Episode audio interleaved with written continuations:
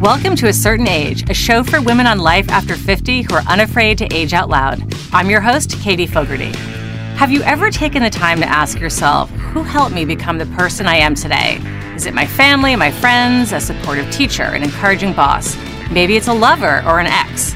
On the cusp of her 50th birthday, writer and Gen X podcaster Nancy Davis Kho asked herself this exact question and set out to write 50 thank you letters to the people who shaped and influenced her over the years. What she didn't anticipate, how the process would inject more happiness and gratitude into her own life. Today, she joins me to talk about her book, The Thank You Project Cultivating Happiness One Letter of Gratitude at a Time, which shares the story of her year of letter writing, dives into the science backed benefits of gratitude, and offers a roadmap for a thank you project of your own. Plus, she gives us the skinny on her award winning podcast, Midlife Mixtape. Welcome, Nancy. Thank you so much, Katie. I'm happy to be here. I'm real. I'm really excited. I first discovered you as a, a, fan of your podcast, Midlife Mixtape, which is a fantastic series that celebrates midlife and all things Gen X and music. And we'll talk about podcasting and, and your show a little bit later. But right now, I want to dive into your book, The Thank You Project. Can you tell us what made you start this particular project? Sure, I'd be happy to. I was, as you say, uh, you know, coming into my 50th birthday year. It was the end of 2015, so hats off to the 1966 babies. and uh, I was feeling very reflective because I just felt like things were going so well for me. I had my parents were around. My husband and I had been married for I think 24 years at that point. We have two girls, and they were doing fine. And I think by the time you are getting into your 50s you know that you can't take that for granted. You've either experienced hard times, you've watched your friends suffer loss or, you know, go through challenges enough times to know that the good stuff isn't is a little bit um, is a little bit uh, transitory. It's a little bit, you know, you can't take it for granted. So I just thought I am going to acknowledge this this year. I'm going to write one letter every week to someone who has helped, shaped, or inspired me and I was turning 50, so 50 seemed like the right number of letters to read and I'm a planner, so I thought, okay, that that's great. I can do one a week during the calendar year and I still get 2 weeks off for vacation. And uh, nice. so I and I thought, well, you know, and I wasn't exactly sure who all I was going to write. I knew obviously I was going to do my family, my close friends. So I made a quick list right before the new year. I made a quick list of about, I guess, 20 names, and I thought I'll just start on these, and by the time I get to the 20th name, I'll I'll figure that out. That's not till June. That's a problem for future me. Who else I'm going to write to? Because I don't even know if I know 50 people. And I started. The first two letters were to my mom and dad, and the the book starts with the the story that my dad, uh, my mom's got dementia, and dad was her caregiver, and uh, he, my dad is so cute. He called me up and he's like, "Oh, Nance, I love the letter. It's so great." And he framed it and he hung it over his desk in his that. office, which was adorable, very on brand for my father. And you know, six months later, I was sitting and looking at that framed letter because I was sitting at my dad's desk writing his eulogy. Uh, he got diagnosed with cancer in June, and six weeks later, we were at his funeral, and it was we, none of us knew he had it. It was mercifully short his his exit and uh, during a very traumatic what could have been a really traumatic and painful time and was certainly painful uh, it was a tremendous comfort to me that I had taken the time to write down for my dad why he mattered to me, why I loved him so much, why I was so grateful to him, and he had time to absorb it before he before he died. And so it just uh, that's just kind of one example of the benefit that came to me as the writer of these thank you letters that I didn't anticipate. And so it turned out I did not finish the, my letters in one year because after dad died, I was knocked off kilter for a few months. It took me until the night before my 51st birthday, actually, to write the last letter. But the uh, what I didn't under what I didn't anticipate was how much writing these letters would change the way I looked at the world around me. And so the book is not a, a, a compilation of my letters because who cares who I wrote to? It is a roadmap for readers to do this themselves it, there are samples of some of my letters to to kind of get you started. Uh, it inc- but I wanted to look at the science behind it. I wanted to understand why did I feel so much better? Why was the practice of writing thank you letters such a comfort to me during such a difficult year? And it turns out there's a ton of research on how gratitude and happiness uh, work together in your brain. And I really wanted to give readers a, a jump start so they could do this for themselves. A lot of the book is just uh, just my thoughts about here's the kinds of people to whom you might want to write. So that's the way it's organized. Is that there are kind of suggestions of different groups of people that you might want to write to, and my hope is that it's enough of a starting point for readers to to uh, to think about how this it gets reflected in their own lives. There's so many wonderful prompts in the book that that do help you do that reflecting and that do help you uh, sort of jog your thinking and your memories. You said that you started with a list of 20, but then you needed to get 30 more. How how did you find those other 30? Well, the cool thing about writing a thank you letter, and I'm going to pull in the science where where I can to help explain this when you make a deliberate expression of gratitude, and whether that is writing something in a gratitude journal or just thinking three good things in your life to yourself, you know, that taking that pause and thinking, what are three things that I'm grateful for right now, or writing a gratitude letter, you are you are uh, actually enhancing what's called positive recall bias. So everyone's born with both negative and positive recall bias, and the negative recall bias serves a purpose. It's the, the thing that initiates our fight or flight mechanism. It gets you out of the way when the cars speeding down the sidewalk uh, or when you're going out in public and you are debating whether or not to wear a mask. Uh, a little bit of personal, you know, just got to get that in there. wear um, a damn mask. We're, we're wear hashtag wear a damn mask. Right. But but the problem is when you're stuck in negative recall bias. And certainly in 2020, that's an easy place to get stuck. There's so much negativity around us. What positive recall bias does is tamp down that negative recall bias and it replaces it with an ability to look for the things that are still good around you, which, believe it or not, there are those things still in 2020. So every time you have a deliberate expression of gratitude, you're strengthening the neural pathways that will tend you towards positive recall bias. So, unknowing, you know, completely unknowingly, every time I sat down to write a letter, I was getting a little bit more efficient at finding things to be grateful for. So, I, as I say, I started with the people to whom I'm really just so genuinely grateful, people I love, people I'm close with and by the time I'd gotten to that end of the, the first easy list of people, my positive recall bias was stronger. And I could say, well, if I'm talking about people who have helped and inspired me, I've got to include the doctor who delivered my two kids because what would my life look like if she hadn't been so good at her job? I had you know, I had normal, you know, fairly straightforward births, but you still want somebody who knows her job at the other end of your legs when that's happening. So, you know, I yes, wanted to acknowledge you do, and I wanted to acknowledge that she had played that role for me. So I wrote a letter to my OB, and I was thinking about, um, you know, my hairdresser because my hair. Oh my gosh! Yes, my yes, hair, and yes. now I know I understand that more now after eight months of not being able to see her. I did finally get in two weeks ago. I live in the Bay Area, so everything's been shut down since March, but you know, the people who make you feel good about yourself, maybe they get a thank you letter. So it started to get really fun because, first of all, I was able to broaden my view of uh, who has helped and shaped and inspired me. And then I also got to the point where I realized that each time I sat down and wrote one of these letters, I experienced a host of psychological and physiological benefits. And I'm talking about you know, just feeling my breath settle, feeling a sense of calm come over me. And this is all completely quantified in the science. You know, people who have made a deliberate expression of gratitude have lower uh, blood pressure, they sleep better. You actually have improved asthma control. And you experience, you can experience this sensation, they call it elevation, where your chest cavity just sort of fills with this sense of warmth. And I got that every time I wrote one of these letters. I my my practice was to do these on Friday afternoons. I would do it at the end of my workday and kind of make this the the way that I coasted into the weekend. And I would just feel this sense of like, ah, okay, no matter what went on this week, I'm okay because I have this friend Lisa in my life, my high school best friend, and I've just made a list or, you know, I've just documented all the different ways that she's made my life better. I'm okay. So, um, I, but, uh, and all those good feelings came in writing the letter, not in the recipient's response. And we can talk about how great yeah. that was too, and why I think it's important to actually send most of your letters.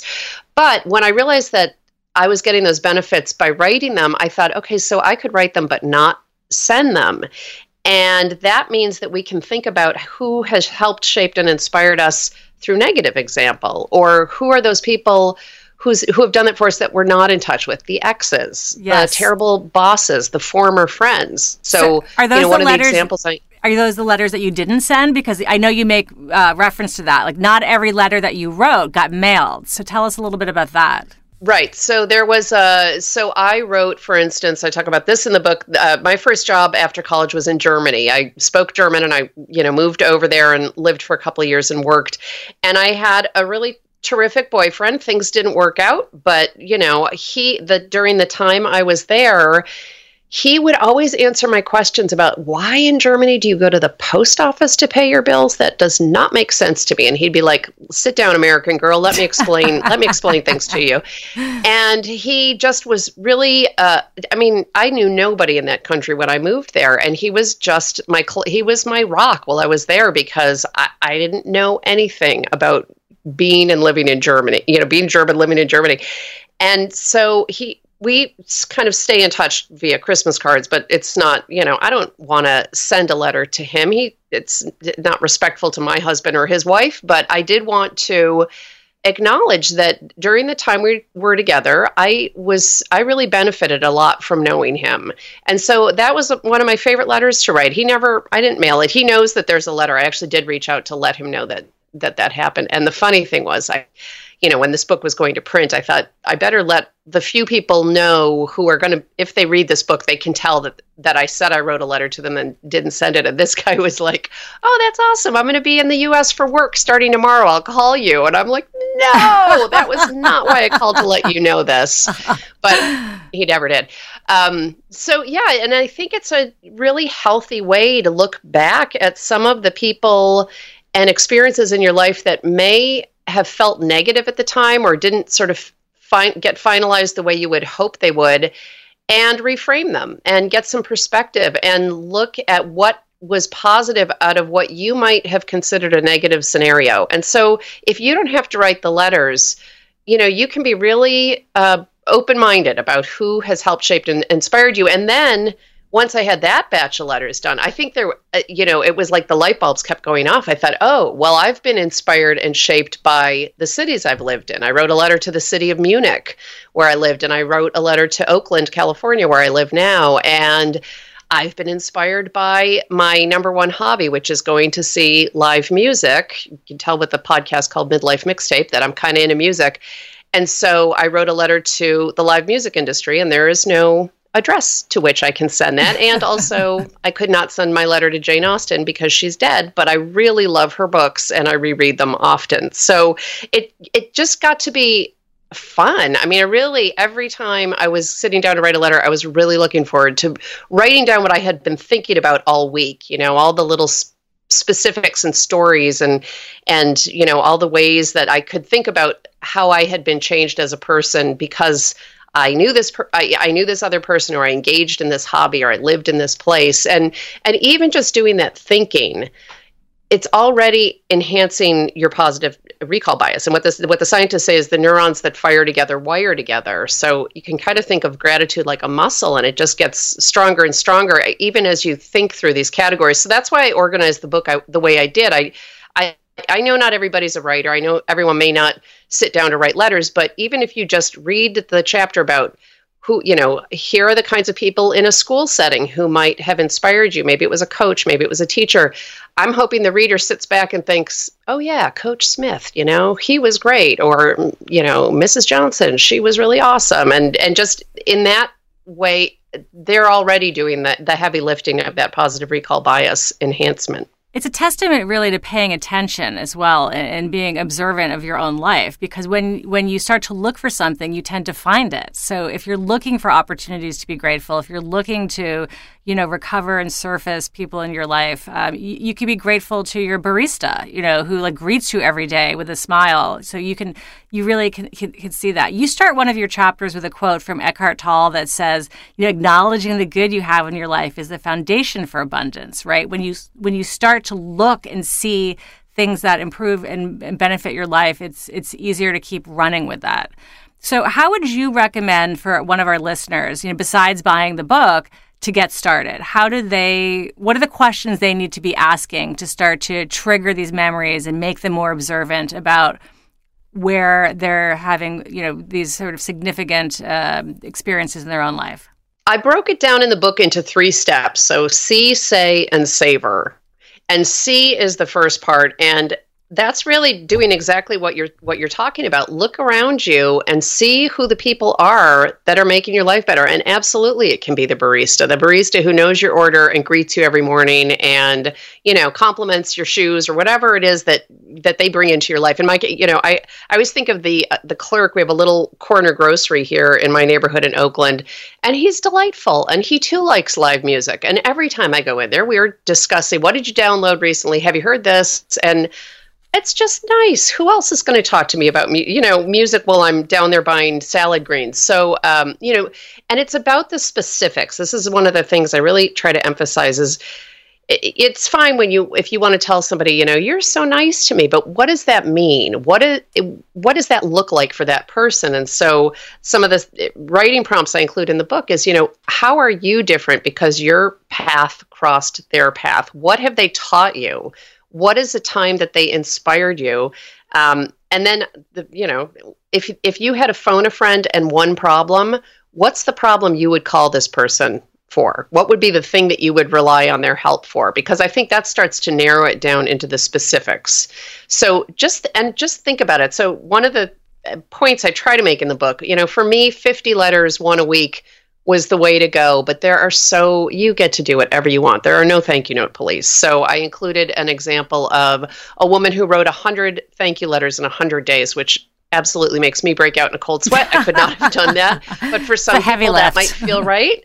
And then uh, I included Kathy Valentine. I, I, I, don't always say who this who this person was because I'm not sure on every show they know her. But Kathy Valentine was the bassist for the Go Go's. Yes, you guys, I know heels. this audience knows who Kathy Valentine of is. Of course. Oh, and by the way, I'm just going to make a plug here. She wrote a really good memoir this year called All I Ever Wanted. If you have not, if you're a fan of the Go Go's, make sure to check out Kathy's book. But nice.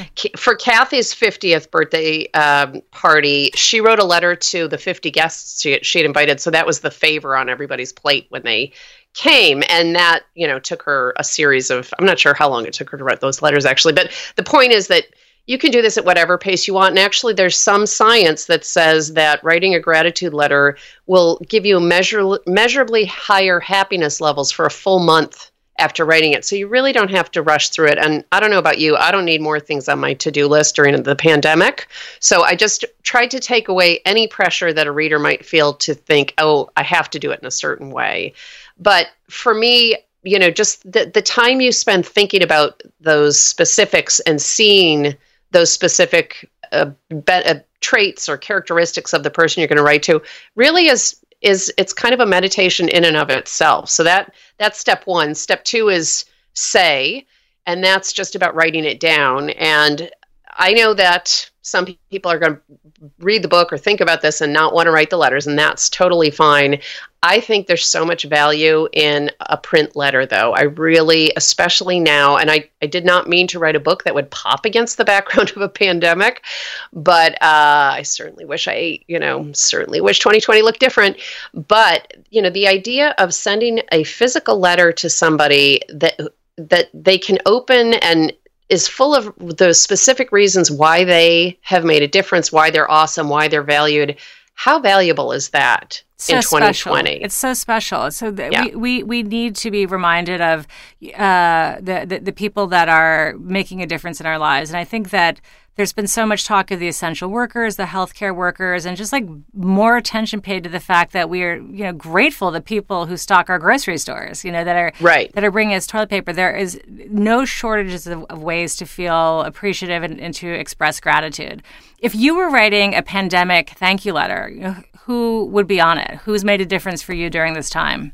Oh, such a good question. Uh, I think, honestly, I think the people who have made a difference to me during this time got letters from me in the first batch because I wrote to. Uh, so I'm from New York. My whole family's uh, back on the East Coast. So in Oakland, it's my girlfriends. It's my posse of you know of local friends who show up and you know we yell across the lawn to each other for half an hour and catch up and um, you know somebody well in the early days people were dropping toilet paper off for each other and uh, you know scrambling through the madness together. All of us have college age kids who uh, who you know are in various states of disarray as their school years are upended.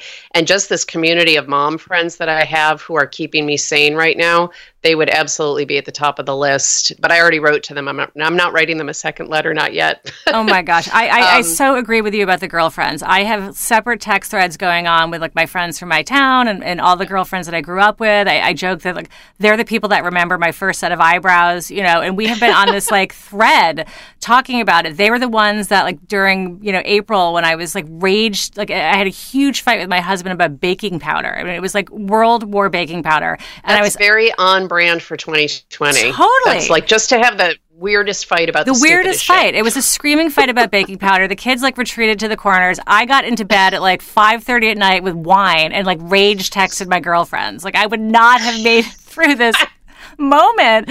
And every time I hear baking powder, it like sends like a shiver down my spine. So you know, those are fighting words. exactly.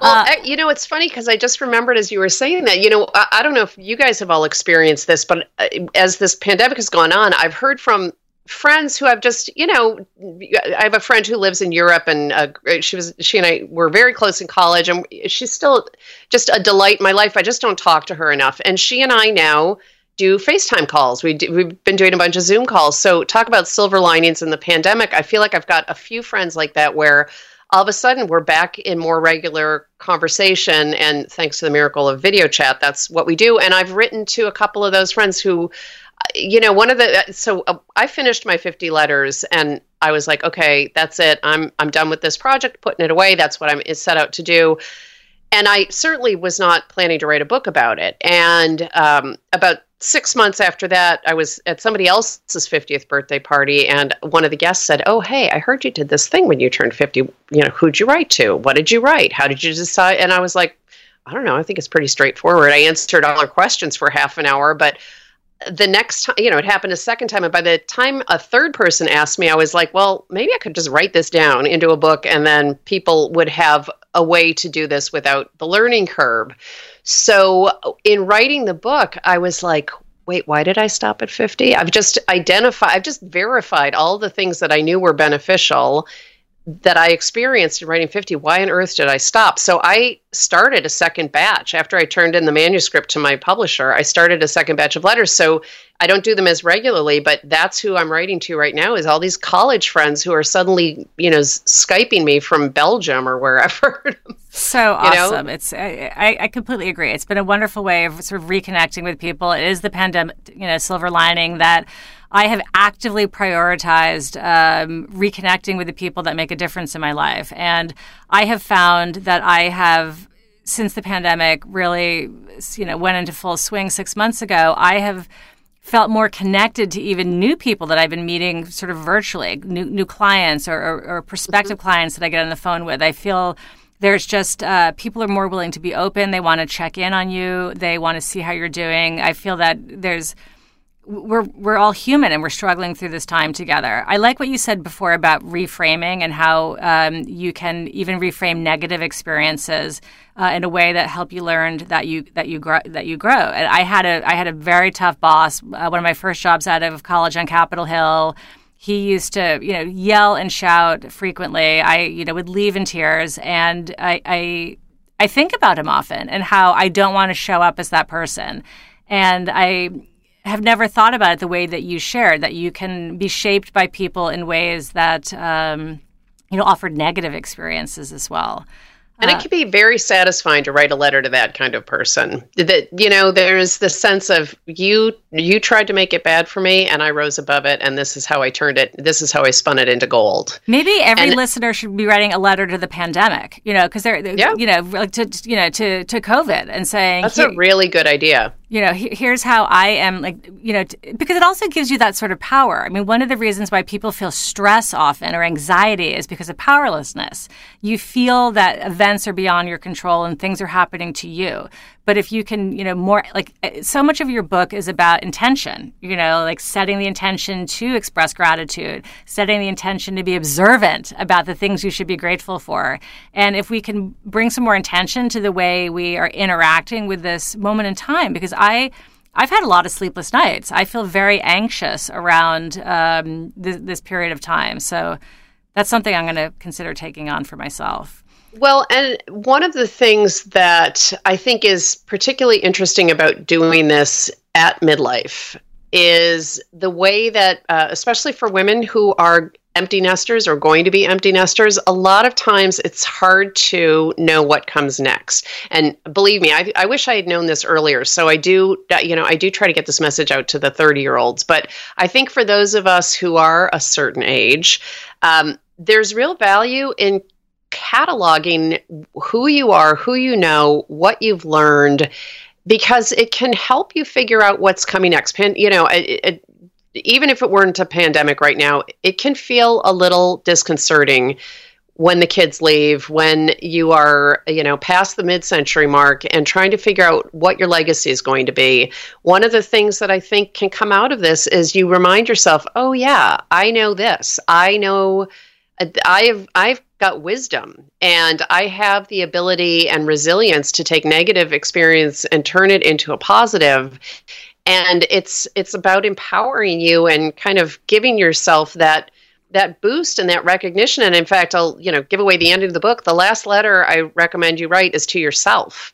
Because by the time you've gone through all these people places and pastimes in your life you know you better recognize that you've done a really good job of curating people to be around you. You've done a good job of creating a team of support for yourself. And nobody else, uh, this is one of the things I think is so cool about this. No one else has that same group of letters. No one else besides you will be writing to the exact same people, places, or pastimes. And how cool is that? I mean, it's a mosaic of you.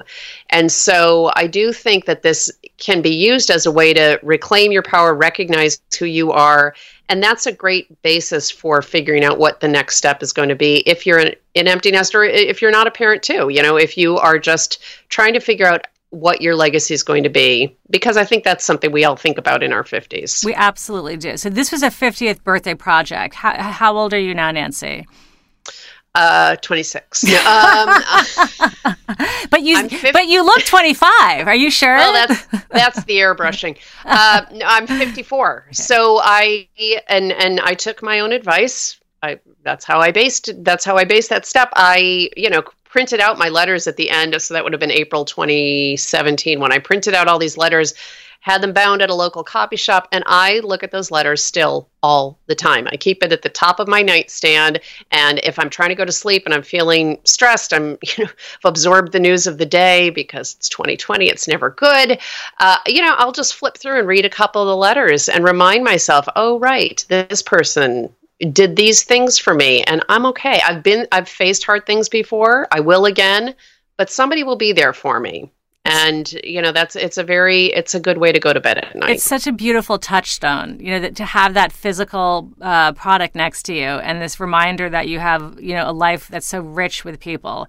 I right. I, and that's i just have to say that is the third step in the say the see say and savor. The savor is as much as i say throughout the book do what you want. Step three no you have to do what i say. You have to keep a copy of every letter you write and that's what that's what the product is for me. That's what this book is. It's uh, it, i just to be clear i did not handwrite my letters. I think it's great if you can. No one would have been able to oh my god. make out anything that i'd written. So i typed mine. I did handwrite my signature so there's that. I have the but, handwriting um, of a serial killer. There's yeah. i there's no way anyone could read it. any of us do long handwriting anymore. But uh but the but keeping a copy for yourself is really really important. And that's that's what i'm talking about. This this bound book is the thing that you can create for yourself I, I love that um, you also say that this doesn't have to just be about 50th. So it's it's a special way to acknowledge that sort of milestone birthday. But in your book, you make the suggestion, you know, if you've been 10 months sober, maybe send 10 letters to the people who helped you on that journey. You know, right. um, what, whatever your personal um,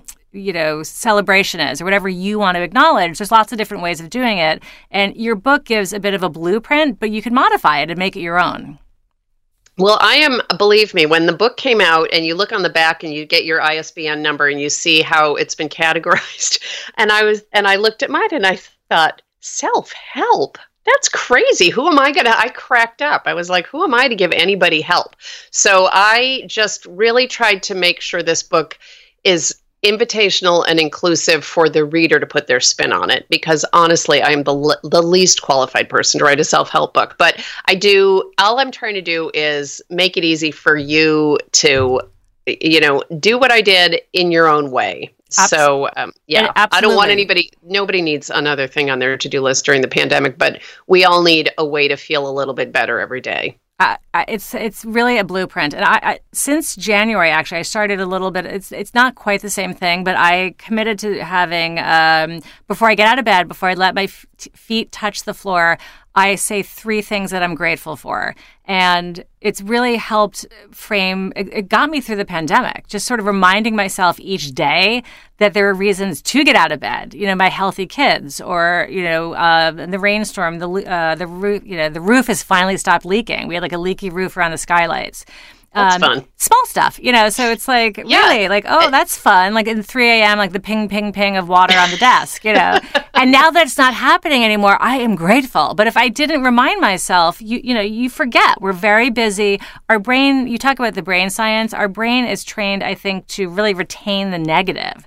Right. And we remember. Right. We remember the the slight, the insult, the, the time we kind of like garbled our words. It, so vividly and we forget sometimes the things that are going well so to have that physical touchstone is is uh, so important um, and it's and it really is simple science. I mean, I do the, exactly the same thing when I'm going to bed at night, and it doesn't have to. I live in California, so oftentimes now the thing I'm grateful for is I could see the blue sky because we don't take that for granted right now. We're we're in a smoke day today. We can't go outside, so it does not have to be big, but just doing that is strengthening those neural pathways that will you know take you off the exit to positive recall bias instead of negative recall bias. This is the book that everyone needs in 2020 between covid you know wildfires hurricanes our politics you know we, this is the book that people need to sort of reset their gratitude. So i am going to link it in the show notes. I would encourage anyone to pick it up.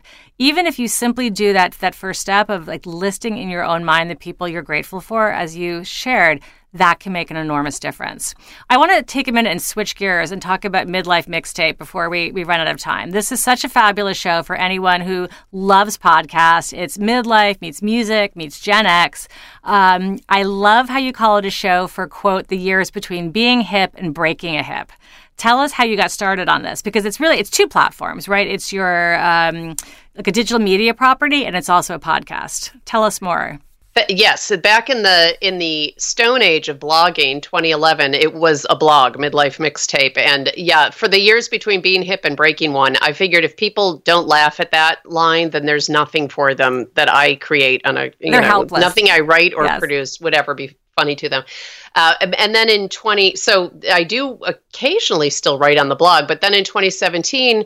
Um, I had an essay published on a site called Tonight, um, which many your listeners sure, may know because that's also yeah, it's the Gen X great Gen X storytelling platform uh, about the fact that I thought the Gen Xers would be really good at midlife because if happiness is the difference between expectation and reality, we have very low expectations. We, we were raised to have low expectations. So I thought, well, it's not going to be so, you know, midlife stinks, whatever. so did everything else. So I just start, and this essay really struck a nerve with readers. And I thought, oh, you know, and people said, I want to hear more stories like this. So I started the show just to invite people on to talk about what they like about being at midlife because I was not experiencing it as complete disaster. Of course, there are hard times, and you know, losing my dad was the worst of them for me so far. But um, you know, there are also things that are really freeing about being at midlife. That's what your whole show is about. Yes. There are things that are really good about it. So I have people on from all walks to talk about what they like about it, what they think they're more efficient at, what they you know what they're better at now that they couldn't have done in their 20s and 30s and i've had everybody from um, I, I, do have performers. So i've had kathy valentine's been on the show frank Orrall from Poi Dog Pondering um, teddy thompson. But i talk to everybody and i've been so honored to have people like um, outdoor afro founder rue mapp um, uh, Fader Maui, who's a affordable housing activist, because I just think Gen X is interesting and and capable of so much and doing such interesting things. And it's every other week. And i just uh, the every interview starts with what was your first concert and what were the circumstances? Because i believe that's an important fact to know about people that totally. to me is critical. And then the last question is what would you go back and tell your younger self? And it's so reassuring i think to hear what people say and it's always along the lines of you know don't don't stress get started try you know don't worry about perfectionism don't worry about what other people think and everything's going to be okay and we we did an episode recently where we asked uh, where I compiled all that advice, advice advice to younger selves. We've had we've actually had listeners send in advice to younger selves too. We uh, we sometimes do listener contributed essays, and one of the questions that someone posed was, what do you think that future you would come back and tell pandemic you?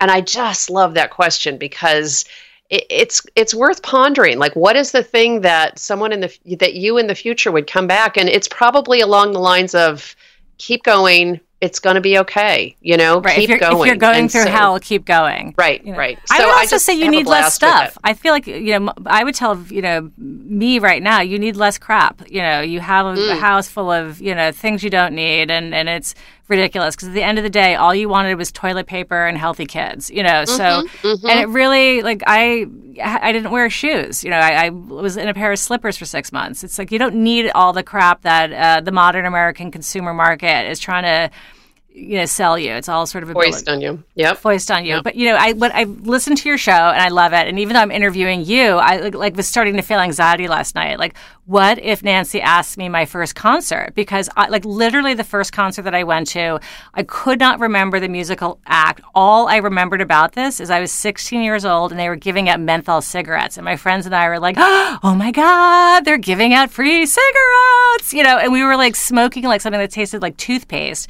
at this pier in New York, and like that is my most vivid memory. So I texted my girlfriends and I said, "What was the concert? You know, was it Adam Ant? Was it like Big Country?" When I knew, and then it, we wound up. It was the alarm. Anyhow, uh, oh, I felt like I, need, I, needed to share this with you. But like this, th- this is how old I am. That w- I literally went to a concert when they were passing like teenagers out menthol cigarettes for free as an advertising. So this is why I'm telling you. It is the greatest icebreaker because people have hilarious. I mean, that's ridiculous. It I am very ridiculous. By the way, the no longer though. smoke, and I, I definitely, you know, definitely don't smoke menthol cigarettes.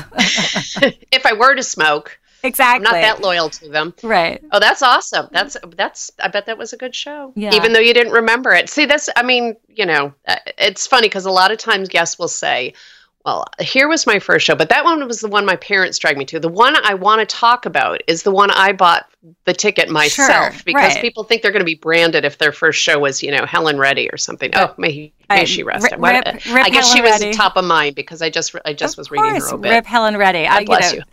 I, I, would say, I guess maybe the U2 Unforgettable Fire tour. Like I remember that more clearly than no, no cigarettes at all. So, what would be on your pandemic before we like start to wrap up? What's your pandemic playlist? I, I know that you're music, you know, aficionado. What's been getting you through these these these dark days? Oh, wow. Well, so I have a 22 year old and a 19 year old who are home unexpectedly. I have uh, UCLA North going on in a guest bedroom as my rise as my sophomore daughter starts her second year, and my college graduate who got a job in Yay. her field. Thank you. Thank you, late girl mechanical engineers for the win. Yes. Um, I, I have been listening to a lot of their music because they're home, and I don't even know what I'm listening to most of the time. I just tell them to play it for me because I think that's, you know.